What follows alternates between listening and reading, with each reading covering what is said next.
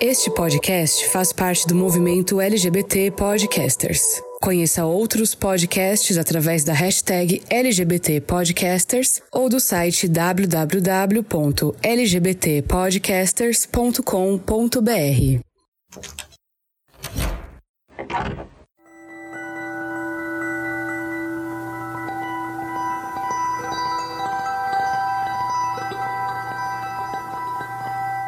Quando se trata de relacionamentos amorosos, é fácil se perder em meio aos sentimentos e esquecer da importância de colocar o amor próprio em primeiro lugar. Muitas vezes, negligenciamos nossas próprias necessidades em nome do amor, do compromisso e da lealdade, mas isso pode ter consequências sérias para a nossa saúde mental. No episódio de hoje, vamos discutir como é importante colocar o amor próprio em primeiro lugar em todas as áreas da vida, especialmente em relacionamentos. Vamos falar sobre como essa falta de autoestima pode afetar a nossa vida amorosa, bem como as consequências de se colocar em segundo plano. Mas colocar o amor próprio em primeiro lugar não significa ser egoísta ou não se importar com o outro. Na verdade, é a maneira mais saudável de garantir que ambas as partes envolvidas estejam felizes e saudáveis. Vamos explorar juntos como podemos encontrar esse equilíbrio saudável entre cuidar de nós mesmos e cuidar dos nossos relacionamentos. Nesse episódio do Fora do Meio, vamos falar sobre olhar para si em um relacionamento e entender o papel que ocupamos quando dividimos a vida com alguém, para criar relacionamentos saudáveis e duradouros que nos fazem nos sentir valorizados, apoiados e amados. E ao fazer isso, podemos construir uma base sólida para nossa própria felicidade e bem-estar, uma base que não depende de outra pessoa para ser forte e estável. Afinal, eu posso até te amar, mas eu me amo mais. Eu sou Fernando Arazão e esse é o Fora do Meio, podcast que faz parte da rede LGBT Podcasters, que você encontra no arroba Fora do Meio Podcast no Instagram ou Fora do Meio Pod no Twitter.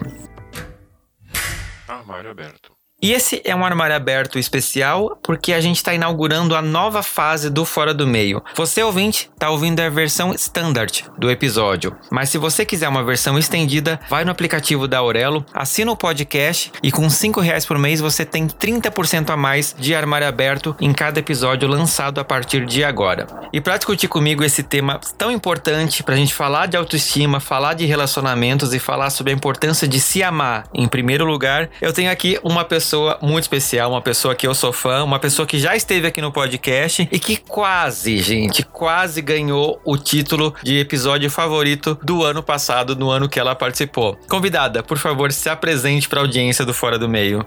Oi, boa noite. Eu sou a Tatiane Lopes, psicóloga, pós-graduada em psicopedagogia, neuropsicologia, e tô aqui muito feliz, honrada de participar desse episódio tão significativo e tão lindo e tão gostoso de falar, que é sobre o amor, né? O que é o amor. Obrigado, Fernando, pelo convite, né? Que seja muito importante aí esse conhecimento sobre o que é o amor para cada um, que toque o coração de vocês. Estou muito contente de participar e muito feliz que quase que fomos o campeão aí, né, dos episódios mais escutados. Quem sabe esse vai ser o campeão, hein, Fê? Tô torcendo para isso. Quem sabe? Vamos lá. Sim, Sim, exatamente. Gente, a Tati é uma pessoa que tudo que eu tenho, assim, de visão desse podcast hoje, eu devo muito a ela. A gente está construindo junto esse processo e eu estou muito honrado e muito feliz de te ter aqui novamente, Tati. Vocês que não ouviram o episódio que ela participou, que foi sobre adolescência tardia, gente, vocês vão se apaixonar por essa mulher tanto quanto eu sou apaixonado. Porque aqui rola o um amor, né, Tati? É importante a gente ter essa relação. Amor, gente, a gente vai falar aqui do amor próprio especificamente, porque ele é, um, na minha opinião, um start para você poder amar outra pessoa, seja num relacionamento, seja seja como amizade, seja as relações que a gente constrói enquanto seres humanos, né? Nós somos seres pautados por criar relações e o amor, ele é um desses sentimentos que é um chiclete que liga essas duas pessoas, independente do tipo de relação que elas vão construir, né? E Tati, a gente tá aqui, né, começando a falar desse questão de amor. O amor próprio, eu acho que é um dos primeiros amores que a gente talvez tenha e a gente talvez não perceba, porque a gente nasce, você não tem muita noção de quem é você, do que é você e etc, né? Mas assim, a gente já falando, né, introduzindo um pouquinho essa questão de relacionamentos e não só relacionamentos amorosos, românticos, né? Relacionamentos em geral. Como que o, a falta desse amor próprio ela pode ser prejudicial porque ela pode causar, ter como consequência a dependência emocional de outras pessoas. Como que isso afeta a nossa vida? Então, Fê, é muito do que você disse aí, né, na questão que você comenta sobre quando nós nascemos, nós não temos nenhuma noção do que é o amor. Nós, né, como diz aí alguns filósofos, é como se nós fôssemos uma tábula rasa, né? Um livrinho em branco. Sim. Que no início os nossos pais vão escrevendo a nossa história e outras pessoas que participam da dinâmica que nós estamos inseridos também vão trazendo para a gente uma noção, uma referência do que é o amor. Então, às vezes, nós construímos uma ideia de amor muito fragmentada, porque os nossos pais e as pessoas que estão próximos de nós também construíram desse contexto. Sim. Então, assim, pelas faltas e pelas carências, muitas vezes, desse processo de construção da afetividade, né, a questão da apropriação de memórias afetivas significativas no período da primeira infância, pode ser tão comprometedor nesse processo de dependência do outro, porque quando nós não nos sentimos proprietário do nosso próprio eu, não sabemos quem somos, né, não valorizamos quem a gente é, a gente precisa de um salvador, né? De alguém Sim. que venha nos salvar e que a partir dali nós nos tornamos forte porque tem alguém que é o nosso referencial de força, de proteção, de ousadia, de inteligência. Então, às vezes, nós ficamos dependentes de alguém que nós achamos extremamente inteligente. Uhum. Às vezes que a gente acha muito bonita, a gente acha feio. Sim. Então, assim, aquela pessoa é bonita, então você está com ela, porque eu me afirmo e, e eu me sinto bonito através dessa pessoa me querer. Sim. Se essa pessoa não me quer, eu volto a ser feia de novo. Uhum. né? Se essa pessoa inteligente não me quer, eu volto a ser menos inteligente também. Então, esse nível de dependência, ele se dá pelas nossas faltas. Nós depositamos no outro a esperança de que aquela falta será suprida e que as pessoas não vão perceber que a gente não é tão bom assim, porque a gente está protegido por alguém. E é por isso que a gente tem uns relacionamentos que as pessoas acabam se colocando numa situação assim muito complexa que nós chamamos de relacionamento tóxicos, né? Por conta do desenvolvimento da dependência emocional, muitas vezes para autoafirmação, é, muitas vezes para validação do próprio eu. Então, assim, a falta de amor próprio, ela pode sim afetar e resultar em dependência emocional por conta das nossas próprias faltas no processo de construção da afetividade. Uhum. E isso vem da onde, assim? É uma questão que a gente. A gente falou rapidinho aqui, né? Que às vezes os nossos pais não sabem como lidar com isso, né? Porque eles também vieram de uma geração que talvez não tiveram isso e vai criando essas lacunas, né? Vai deixando essas lacunas e a gente fica desesperado para poder preencher. Será que a gente, enquanto ser humano, a gente não sabe amar? Bom, vamos falar, né? Essa questão da gente não saber amar acaba sendo muito subjetivo porque a teoria de amor para cada pessoa, para cada cultura e até para cada religião em si, ela pode se dar em contextos diferentes. Uhum. Universalmente, nós entendemos que o amor é cuidado, carinho, atenção, respeito, reciprocidade. Isso é uma construção social do que é amar. Uhum. Né? Porém, quando nós entramos dentro do contexto da psicologia, da formação, né, do amor para si próprio, ela se dá na questão do que a gente acha que é bom pra gente. Então, se a gente enxerga no outro, eu muitas vezes nem amo o outra pessoinha, o ser. Mas assim, eu amo como eu me sinto quando eu estou na presença daquele ser. Sim. E essa afetividade, ela não se dá só em relacionamentos amorosos. É com pai, com mãe, com irmãos. Então, por isso que a gente tem muitas vezes uma guerra, né, na casa, com a mãe, com o pai, com o irmão e com namorados. Por quê? Porque a gente não se sente acolhido e confortável, então a gente não ama. Uhum. Então, a teoria de amor, ela tá muito voltada para essa questão assim da o quanto a gente se sente confortável. Então, é muitas vezes a gente até confunde. Eu acho que isso é muito comum da gente ter um super amigo, uma super amiga, e a gente, ela entende a gente em tudo. Ela compreende o que a gente fala, ela acolhe a gente. Às vezes a gente fala até no olhar, né? Sim. A gente olha assim, a pessoa já sabe? E daí pode acontecer da gente se sentir atraído por essa pessoa que é o nosso amigo, a nossa amiga, porque a gente sente que é a pessoa que traz pra gente aquele conforto, aquele acalanto que faz com que a gente se sinta assim, vamos dizer assim, a pessoa mais incrível do mundo. Sim. E daí a gente começa a desconfiar, puxa, eu tô amando minha melhor amiga. Acho que eu tô apaixonada por ela. Eu tô amando meu melhor amigo, tô apaixonado por ele. Nós começamos a desconfiar que a gente ama dentro de um contexto de relacionamento por conta do acolhimento. Ela supre aquilo que a gente precisa para se sentir incrível. E daí, às vezes, até rola um lancezinho, né? Tem amigos que é muito engraçado. Eles se apaixonam, se beijam e falam: não, não, não, tá, deu ruim, ruim, não é isso. Não é isso.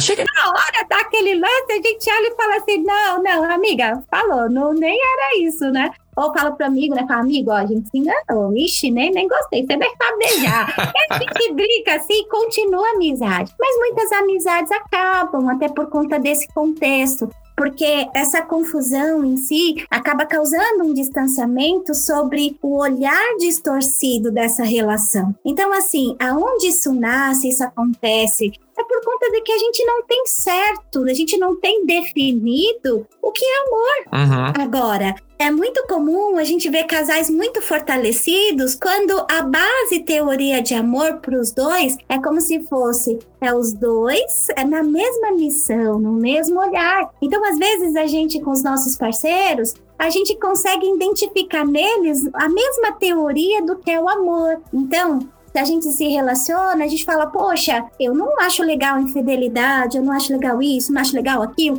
Então nós fazemos acordos Uhum. e a partir dali nós construímos uma teoria de amor. Aí ali a gente construiu junto com aquele ser, se sente amado e a outra pessoa também. Sim. Quebrou isso, quebrou esse acordo, não tem amor.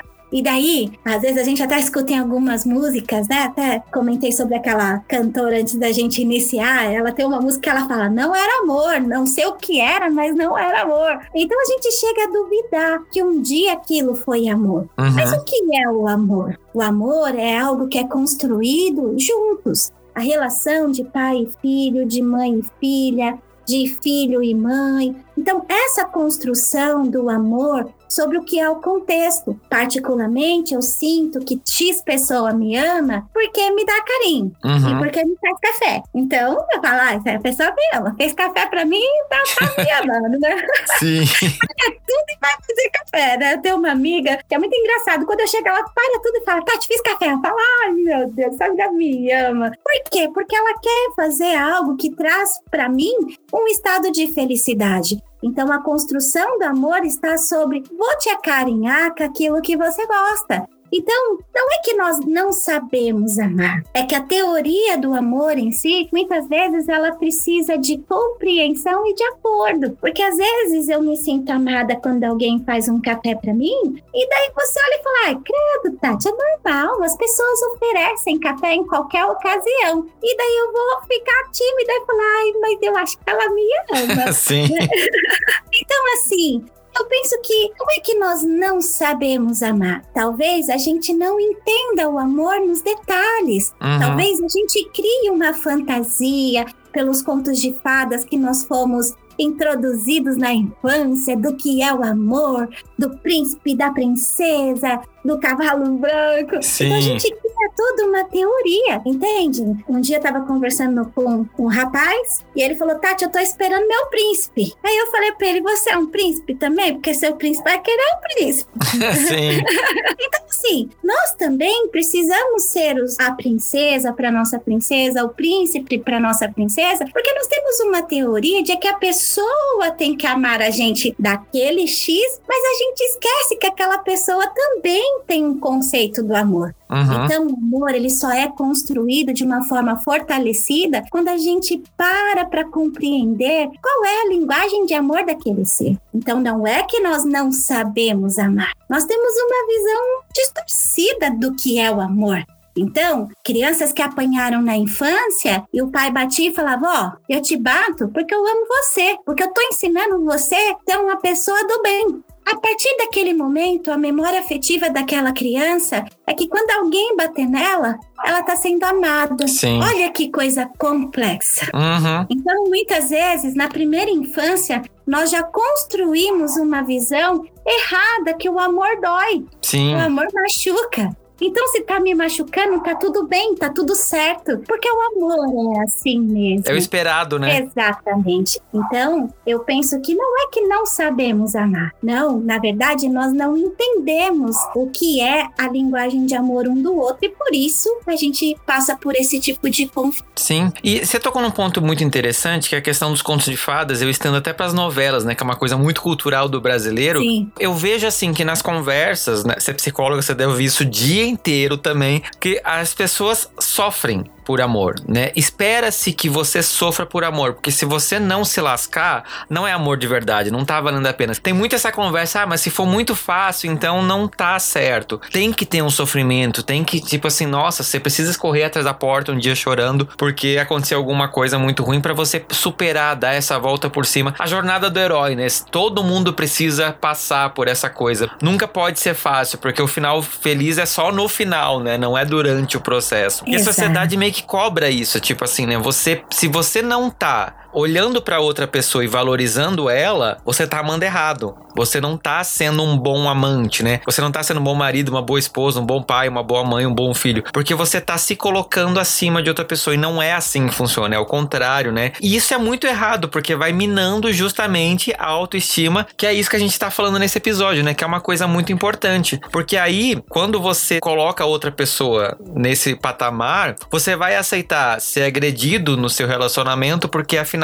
essa pessoa está demonstrando amor, porque foi assim que eu aprendi que as pessoas amam, né? E eu não mereço um amor que não me bata, né? Vira essa coisa, né? Sim, vira isso porque o que que acontece? Socialmente, nós somos induzidos a pensar dessa forma. Uhum. Você fez eu recordar de uma situação que Renato Russo, né, do Legião Urbana, uma vez no show, ele falou assim: levanta a mão quem já sofreu por amor. E Sim. quase toda a plateia levantou a mão. E ele falou: então vocês nunca foram amados e nem amaram, porque o amor não machuca. Então, quando ele fala isso, e o que a gente enxerga hoje é essa desconstrução de um ser para caber e entrar no mundo do outro. Uhum. E quando eu me desconstruo para entrar no mundo do outro, eu começo a sentir dor. Porque eu não posso mais ser eu, eu não posso mais, vamos supor, eu sou desastrada, eu sou um pouco estabanada. Outra pessoa me reprime que eu tenho que ser séria, séria, séria. Cara, eu paro de fazer várias coisas porque eu sei que ali eu vou dar uma escorregada, eu vou cair, não uso nem mais salto, porque tenho medo de escorregar e aquela pessoa não gostar. Então você passa a viver para agradar o outro ser. Uhum. Entende? Então, quando a gente fala dessa questão de achar socialmente, né, que nós temos que sofrer para sentir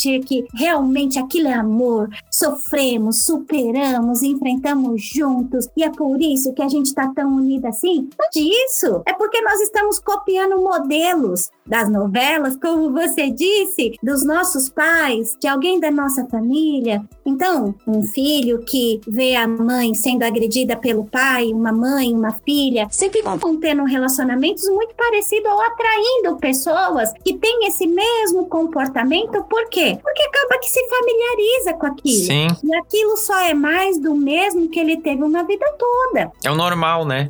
Não. Então, às vezes, os nossos parceiros, eles agem dessa forma.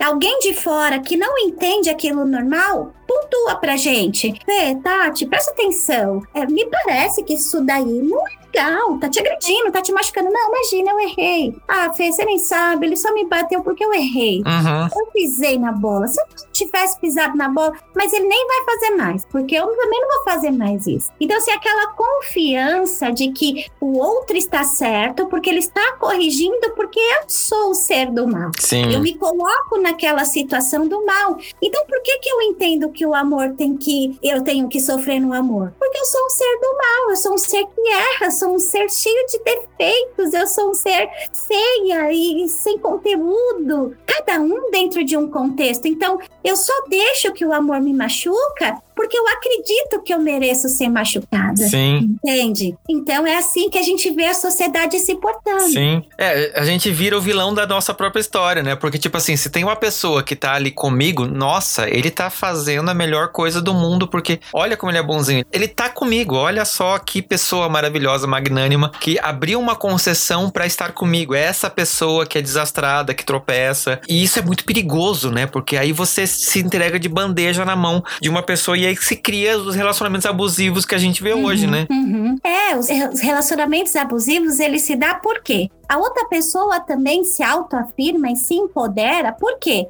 Porque ela traz uma rédea para a vida daquela pessoa. Uhum. Então ela se sente importante. Ó, tô educando, eu tô ensinando, olha como eu sou superior, entende? Então aquela pessoa tem poder sobre o outro, sente como? Olha, eu domino essa situação. Então, querendo ou não, aquela pessoa também precisa de alguém que tenha aquele nível de comportamento para quê? Para que ele também se ame, uhum. ele goste dele. Então, quando ele se torna um agressor, ele não é um agressor na cabeça dele. Ele corrige coisas erradas. Ele é um ensinador. Então, na cabeça dele, se você falar, pô, meu, para com isso. Você tá machucando essa pessoa. Ele fala, não, eu tô ensinando. Porque assim, eu apanhei quando era criança, não, não aconteceu nada. Eu tô aqui. Não morri, né? Tô aqui. Entende? E nada disso, não é isso. Poxa, minha mãe foi uma incrível mulher, porque ela teve o meu pai que foi rígido, meu pai, né? Então,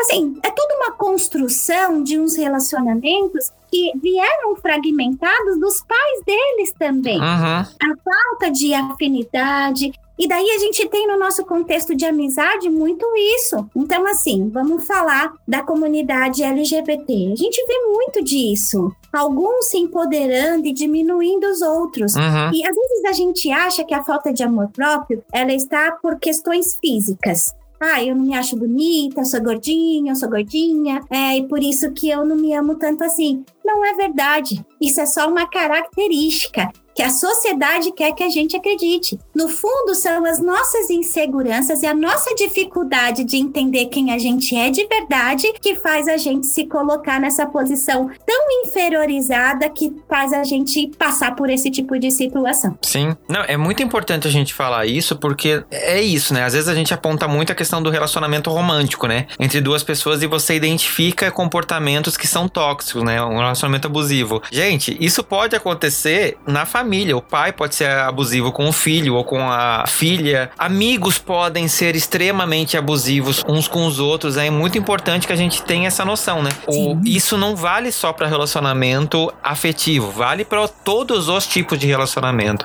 É que em alguns lugares a gente fala mais do que outros, né? Por exemplo, eu vejo que essa discussão é muito forte no meio do relacionamento mesmo entre um casal. Mas entre amizade, por exemplo, as pessoas não percebem, né? Não se fala tanto esse tipo de coisa. E existe pra caramba, né? Existe sim sim. Eu penso que principalmente na amizade. Por quê? Por que que acontece principalmente a amizade? Porque um acaba se empoderando sobre o outro. Então eles entendem que assim existe uma relação de liderar a vida do outro. Uhum. Então, muitas vezes nós acabamos nos sujeitando a deixar de viver coisas porque o nosso amigo não quer. Uhum. Nosso amigo fala: "Tá maluco? Não vai viver isso aí não. Sai fora dessa pessoa. Ah, não, não faz isso não. Ah, amigo, você nem consegue fazer administração. Você não sabe fazer conta. Você vai fazer administração? Pô, tô com você uma vida toda. Então a pessoa sem perceber, ela ela projeta o eu dela e as dificuldades dela naquele outro amigo. Mas aquele outro amigo se sente tão compreendido dentro de outros contextos que ele escuta aquilo e aceita. Uhum. Então pode travar a vida dessa pessoa. Mas isso acontece também muito na relação de irmãos. Porque muitas vezes a gente deixa de ter amor próprio por conta do quê? O nosso irmão é melhor que a gente, ou a gente acha que ele é melhor que a gente, ou a gente constrói, ou alguém compara a gente com ele. Então.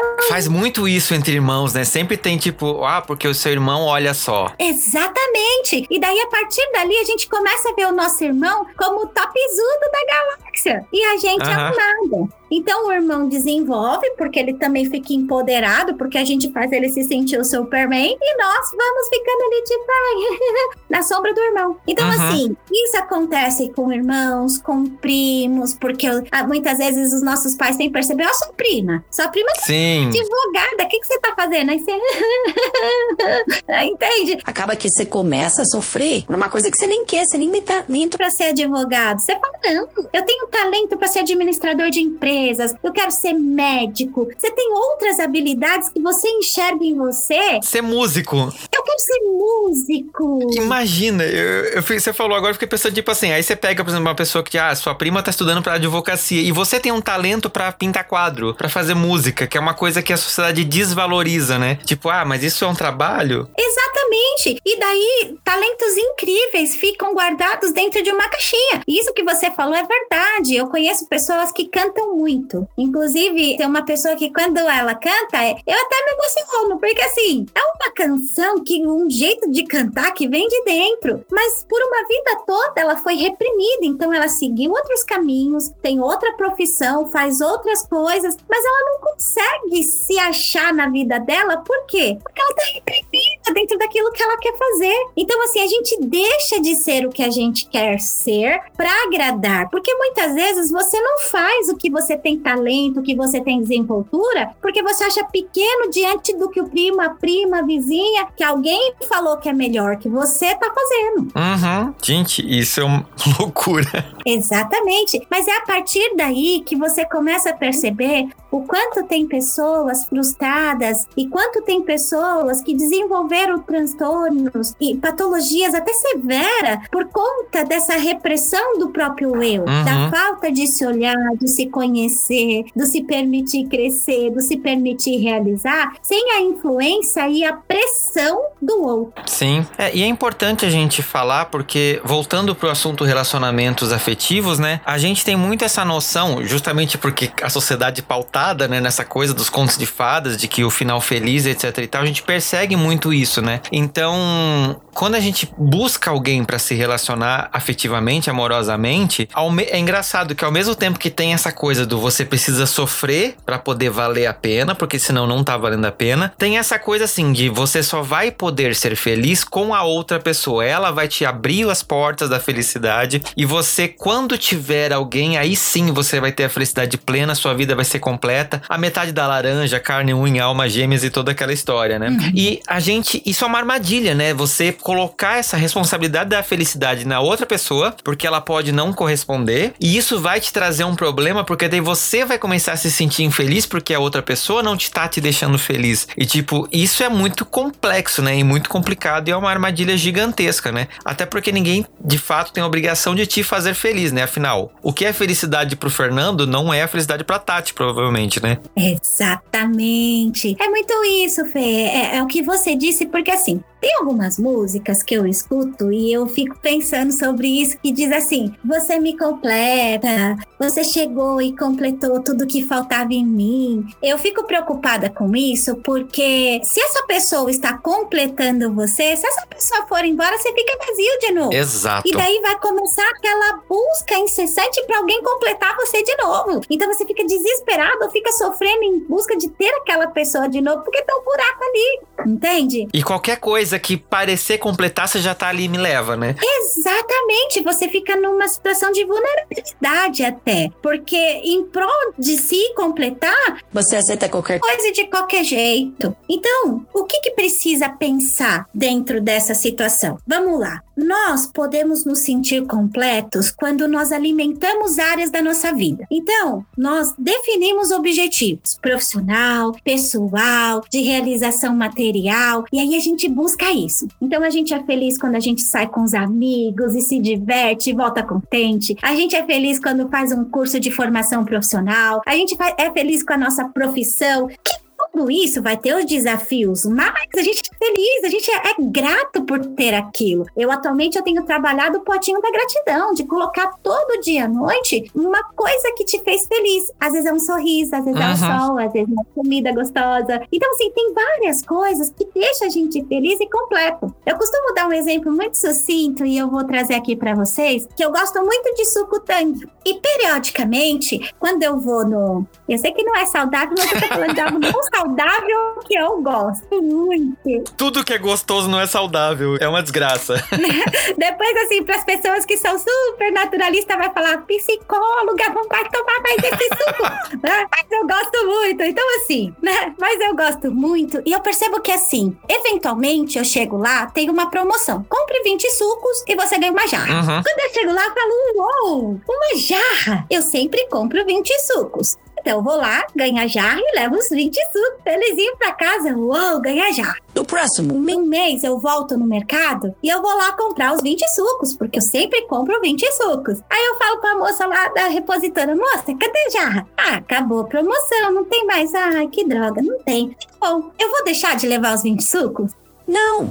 Eu sou feliz com os 20 sucos. Eu compro os 20 sucos todo mês. Eu levo os 20 sucos. Não tenho extra, mas eu vou levar os 20 sucos. Então, o que que acontece? Eventualmente, eu vou ter aquilo, vai ser legal, tal. Mas eu não... não dependo daquilo para viver aquilo que eu gosto. Uhum. Então, tem da jarra, não tem da jarra, e levo os 20 sucos. Sim. Entende? Porque eu gosto. Então, assim, relacionamento deveria ser assim. A gente já tem as nossas coisas que a gente gosta, que a gente faz. Quando chegar uma pessoa na nossa vida, ela é um extra, um a mais. Então, se ela estiver ali, vai ser lindo. Vamos fazer coisas incríveis. Se ela não tiver, continua sendo lindo, porque você já tem o seu hábitos, costumes, o que você gosta de fazer. Então é por isso que eu sempre digo assim: cuide do corpo, não faça como a psicóloga, não tome suco de pozinho, tome suco natural. Então, assim, cuide do corpo, cuide da mente, do estado emocional, cuide da estrutura da dinâmica da sua sociabilidade, seja família, seja amigos, para que você tenha isso muito fortalecido, para que quando você tiver alguém próximo, você identifique se aquilo é saudável ou não. E se você precisa ficar com aquilo e ficar ali perto. E aí, a partir dali que se desenvolve o amor próprio. Uhum. Eu gosto tanto das coisas que eu já faço que, independente de ter um extra aqui ou não, eu vou ficar bem. Então, assim, esse é um exemplo muito simplesinho, mas que faz a gente parar para pensar sobre que a gente não é vazio, não é. A gente só fica vazio quando a gente não investe na gente, Sim. quando a gente não cuida da gente, quando a gente não olha pra gente. E daí nós ficamos sempre em falta. Sim. E se a gente tá sempre em falta, tem que ter alguém pra tapar o buraquinho aí, né? Uhum. Num relacionamento, né, entre um casal, vamos supor, você vai encontrar alguém e vai se relacionar, você tá conhecendo uma pessoa pessoa que tem uma história de vida completamente diferente. Vai ter diferenças que vocês vão acabar em algum momento conflitando, né? Essa coisa de completar 100%, ela não existe, gente. Se você tá procurando um relacionamento que vai ser maravilhoso, lindo, vocês vão se dar bem 100%, cuidado. Se você achou uma pessoa assim, abre o olho porque pode ser uma pessoa que tá te manipulando. Mas assim, as diferenças elas são importantes inclusive para você crescer, né? Porque você ter contato com coisas que são diferentes é importante, né? Para você você ir evoluindo enquanto ser humano. Como que a gente pode fazer, Tati, para poder aprender a respeitar essas diferenças das outras pessoas e principalmente identificar que são diferenças que são saudáveis, como eu encaro isso de forma saudável e não que eu preciso mudar para poder agradar e caber no mundinho daquela pessoa? Então vamos pensar, eu vou dar um exemplo. Às vezes a gente se relaciona com alguém que é extremamente organizado e a gente não é nada organizado, a gente deixa tudo jogado. Essa pessoa provavelmente vai se irritar com a nossa bagunça. E a gente vai se irritar com ela chamando a atenção da nossa bagunça. Uhum. Entende? Só que ao mesmo tempo, se a gente organizar muito, a gente não consegue achar as coisas. No meio das nossas bagunças, a gente acha. Aquela bagunça organizada, né? Exatamente. Só que assim, parte do que aquela pessoa vai trazer da organização soma para nossa desorganização. Então, a pessoa vai dar umas dicas e fala: olha, eu consigo organizar quando eu ponho uma prateleirinha, divido com camisa, divido não sei o quê. Então, você vai, nossa, eu nunca tinha pensado nisso. É, pode ser uma boa. E daí você adapta né, aquela desorganização nas prateleirinhas. Talvez outras coisas ainda continuem, mas aquilo somou. Você entendeu aquilo como algo positivo. Mas aquela outra pessoa, muitas vezes, a dica que ela vai dar serve para ela. Daí você põe a prateleirinha lá e a prateleirinha fica bagunçada. Uhum. Então, assim, a prateleirinha não funcionou. Então, não, deixa aqui não, porque não tem, tem nada a ver. Então, assim, às vezes o que vai funcionar para o outro não funciona para você. Isso não quer dizer que você não possa experimentar, mas também você não pode sofrer porque não deu certo para você. Uhum. Não deu certo para você, a gente fala assim, ó, então vamos fazer assim, já que eu sou desorganizado você não, você tem seu guarda-roupa, eu tenho o meu. Qual o problema de um casal, cada um ter seu guarda-roupa? Sim. Então ele não veste no seu, ele não vai ver o que tem lá dentro, a hora que abrir cai tudo, você, eita, guarda lá. E a hora que ele abriu dele, tá separado por cores, daí você fala, olha... Sim. Entende? Só que assim, querendo ou não, a pessoa passa horas organizando. E você tem tempo mais livre que você fica lá, Sim.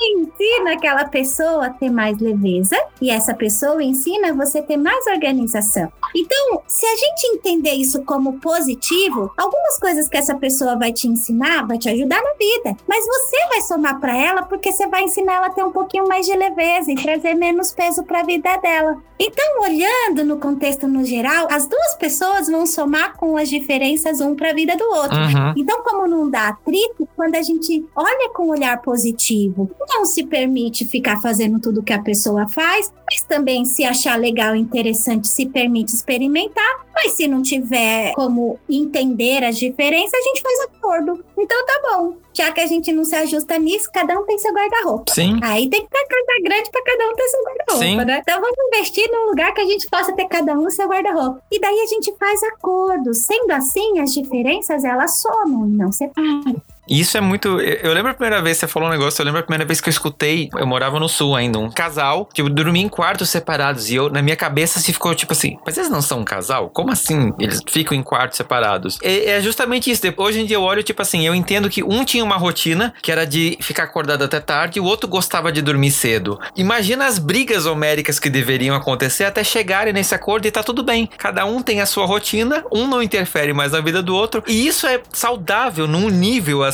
que a gente não aceita, né? Você vai dizer, como assim um casal não dorme no mesmo quarto? Tipo assim, isso foge da ideia de casal. Quem disse que não foge, né? Sim. Então, mas isso é uma coisa que a gente aprendeu, né? Lá dos antigos, que tinha que ser daquele jeito, porque tem gente que dorme junto e se detesta, não quer estar perto, entende? E tem gente que se ama, eu conheço casais que namora, faz tudo, depois cada um vai pro seu quarto, porque um ronca, o outro não ronca, e não consegue dormir com o ronco do outro. Sim. E tá tudo bem, eles se amam, dividem várias coisas. Mas o quarto junto, porque um ronca muito, outro não consegue, daí não consegue dormir. E eles estão juntos, mas por quê? Porque eles entenderam que as diferenças e as limitações de cada um vai separar eles. Aí tem amor. Uhum. Amor por si próprio e amor pelo outro. Quando eu me amo, eu consigo amar você, Fê. A gente só dá o que a gente tem. Mas quando eu não me amo, eu não consigo amar outra pessoa. Então, a reprodução da relação que eu tenho comigo é a forma que eu vou tratar você. Então, se eu sou carinhosa com você, é porque eu sou carinhosa comigo. Eu sou bruta com você, eu sou bruta comigo. Se eu sou crítica com você, eu sou crítica comigo. A reprodução da forma que eu te trato é o meu eu comigo mesmo. Você Uhum. pode reparar. Sim. Então, se eu me engano, se eu minto pra mim, eu vou te enganar e mentir pra você também. Sim. Eu só dou pra você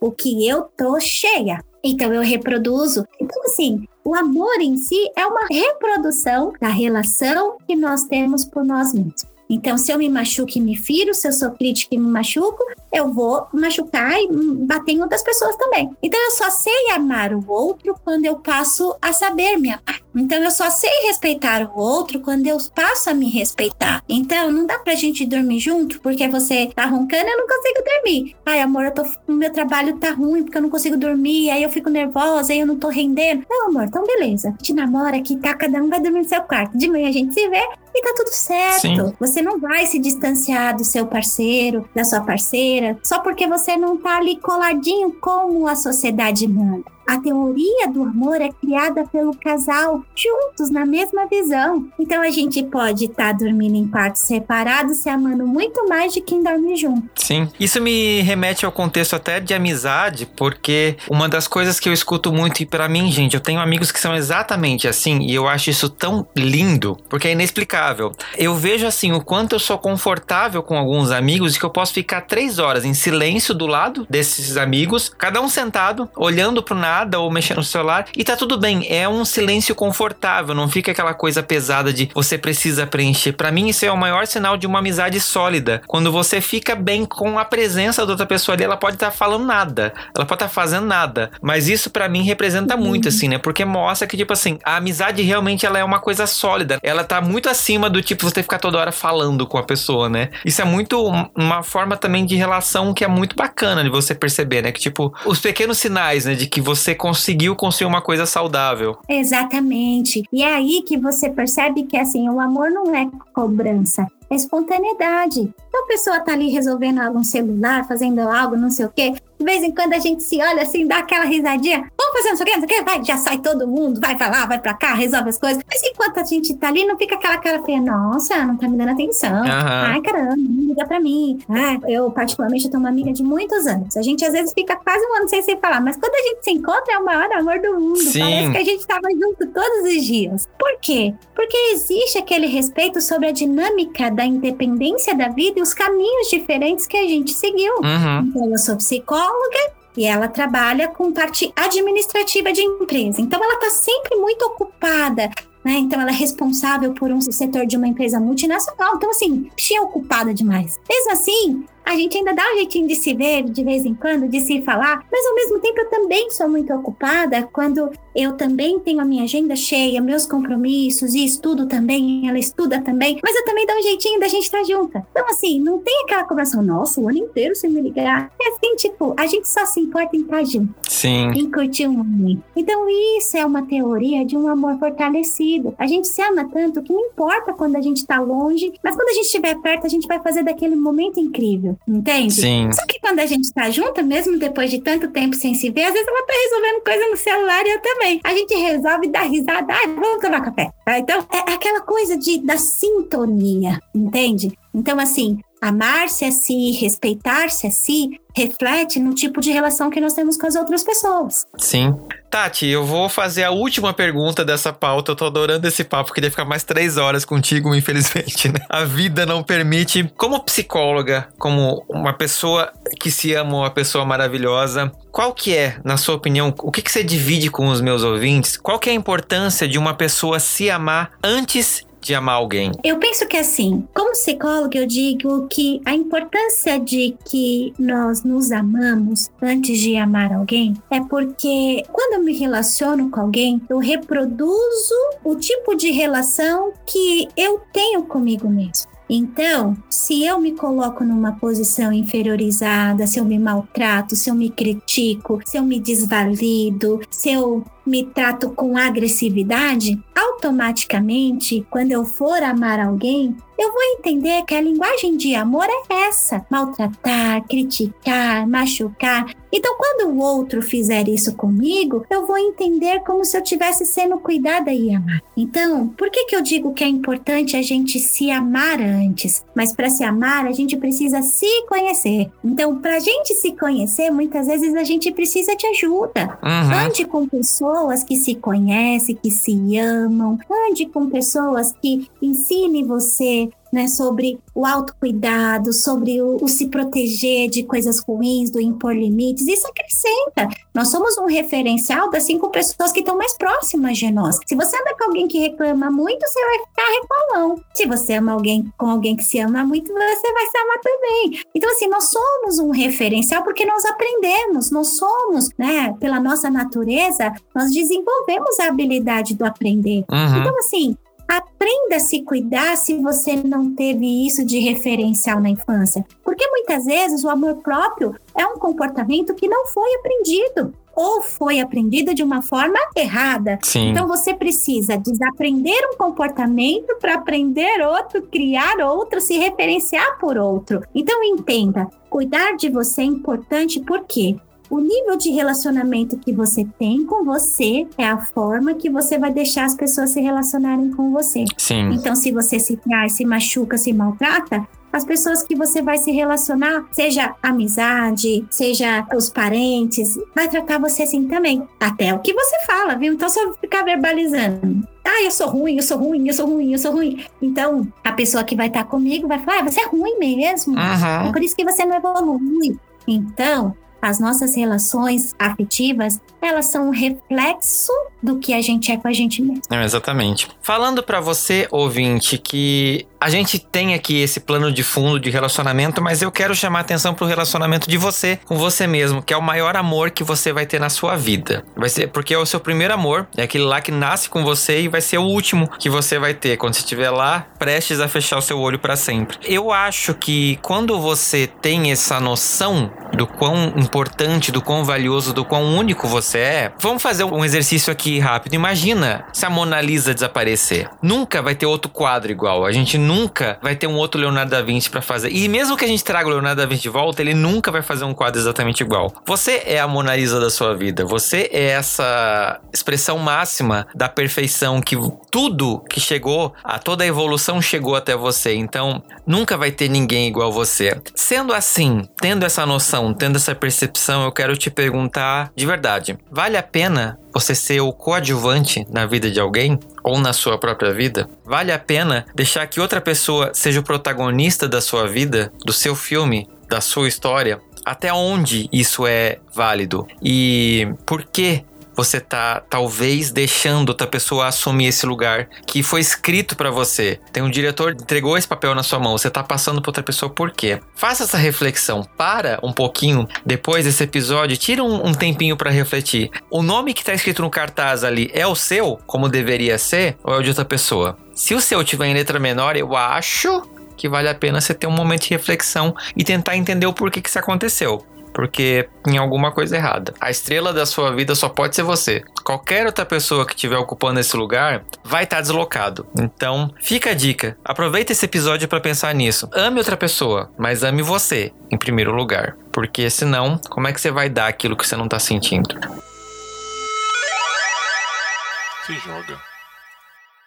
E no Se Joga desse episódio, eu vou deixar para você, gente, uma indicação de um vídeo no YouTube de uma pessoa que eu admiro pra caramba. Ela é psicóloga também, ela é psicanalista também. E ela tem uma linguagem que eu sou apaixonado, me perco horas nos vídeos dela, que é a Maria Homem. E ela tem um vídeo que eu achei muito bacana, que eu acho que vale a pena. Assim, ela fala de uma linguagem muito mais técnica do que a gente conversou aqui, mas assim, que te faz pensar sobre isso, sobre essa construção do amor próprio, que é o vídeo Como Começar aprender a se amar, da Maria Homem. Vai no YouTube, joga esse título, ou vai aqui na descrição do episódio que ele tá disponível também. E dá uma refletida sobre tudo que a gente falou aqui nesse episódio e complementa com esse vídeo e tira um tempinho para você pensar o como você tá se amando. Tati, o que, que, você deixa de lição de casa pra audiência do Fora do Meio? Bom, tem um livro que é bem sucinto de ler, ele é pequenininho e tem uma linguagem bem clara, que é muito gostosinho. Porque às vezes a gente fala de livro e fala, ai caramba, não tenho tempo de ler livro, né? Então eu vou indicar um livro que é rápido e fácil, né? Ele chama hashtag Manual do Amor Próprio, é da Mica Rocha, né? Porque o grande amor da sua vida é você. Então, assim, eu gosto desse livro que ele tem uma linguagem que fala sobre autoestima, sobre autoconhecimento e dá umas diquinhas pra gente aprender a se amar. Então, eu gosto bastante desse livro, né? Gosto de uma cantora que também eu até comentei com o Fê antes da gente iniciar, que é a Juliana B. Né? Ela canta umas músicas, eu acho muito bacana, né? Tem uma música que ela canta eu até te amo, mas eu me amo mais, né? Eu gosto dessa música dela que ela fala um pouco sobre essa relação amorosa, né? Sobre que ela estava estranha, que ela decidiu sair porque ela entendia que ela gostava de estar ali, amava ele, mas ela entendeu que ela estava sendo machucada. Então, olha, eu até te amo, mas eu precisei ir embora porque eu me amo mais. Uhum. Tá? Então, vou deixar aí para vocês escutarem ela, né? Eu gosto da forma que ela canta, da forma que ela expressa aí essa linguagem do amor próprio, né? O amor por si. E, gente, isso é muito importante, tá? Eu falo como uma pessoa que saiu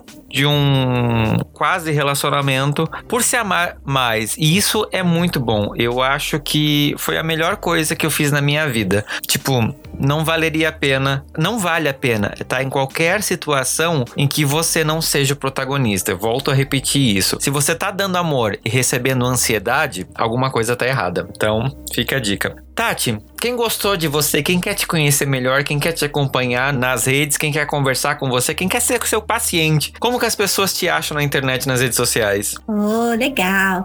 É, então, eu tenho um site, né? Então, o pessoal que quer me conhecer um pouquinho melhor, quer conhecer um pouquinho do meu trabalho, pode entrar lá, né? Vai lá visitar a minha página lá para ver um pouquinho né, de tudo que a gente comenta no processo terapêutico também, tem dicas lá, o tatiterapia.com.br. Então, quem quiser me conhecer, dá uma visitada lá na minha página lá, né? Vai lá conhecer. Logo, logo tem novidades lá, a gente está reformulando. Então, vai lá para a gente eh, se conhecer e conversar um pouquinho.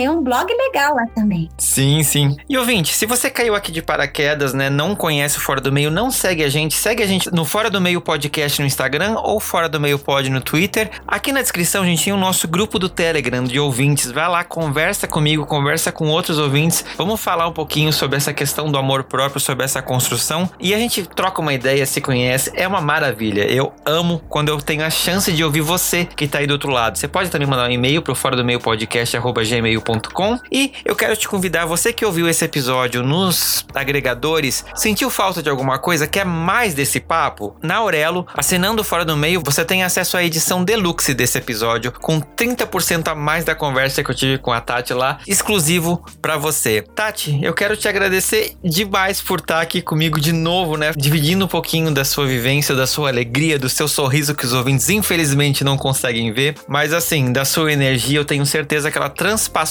os fones e chegou no ouvidinho e foi direto pro coração dos meus ouvintes. Então, brigadão por você estar tá aqui comigo de novo, dividindo um pouquinho dessa sua vivência, dessa sua energia. Fê, eu que agradeço. É uma honra para mim fazer parte né, de, desse episódio, falar um pouco sobre amor próprio, até porque para mim o podcast, né, todo esse trabalho que você faz é um trabalho de amor gigantesco. Você cuida de pessoas, passa o seu amor através né, de cada mensagem, de cada episódio. Então, para mim, você já sabe que eu sou sua fã, então, né, sou, acaba até que fica um pouco clichê, mas eu sou também muito apaixonada por você, pela forma que você trata todo mundo com tanto carinho tanto amor. Então, dá para entender que você é um referencial de amor próprio o quanto você se ama, se cuida e você tem cuidado com outras pessoas também. Então, além de ser uma honra para mim, é um parabéns para você por esse podcast, por esse canal de comunicação que abraça tantas pessoas com tanto carinho e amor também. Sim, sim. E é isso, né, gente? A gente só pode fazer isso quando a gente tem esse amor próprio muito bem construído, né? Tati também é um exemplo de amor próprio, me ensinou muito sobre esse assunto. Tudo que eu aprendi, eu aprendi com ela.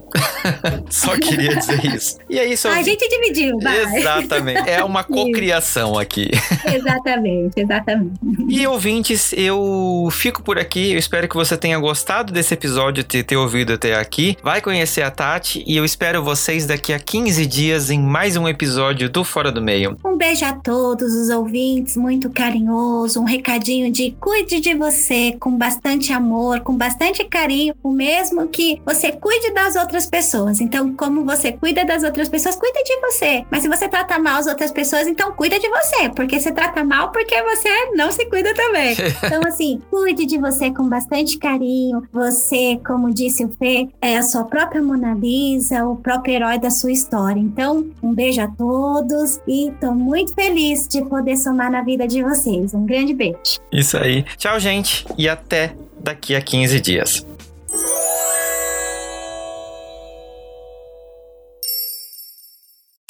Este podcast faz parte da Podcast. Conheça os demais programas da rede acessando podcast.com.br.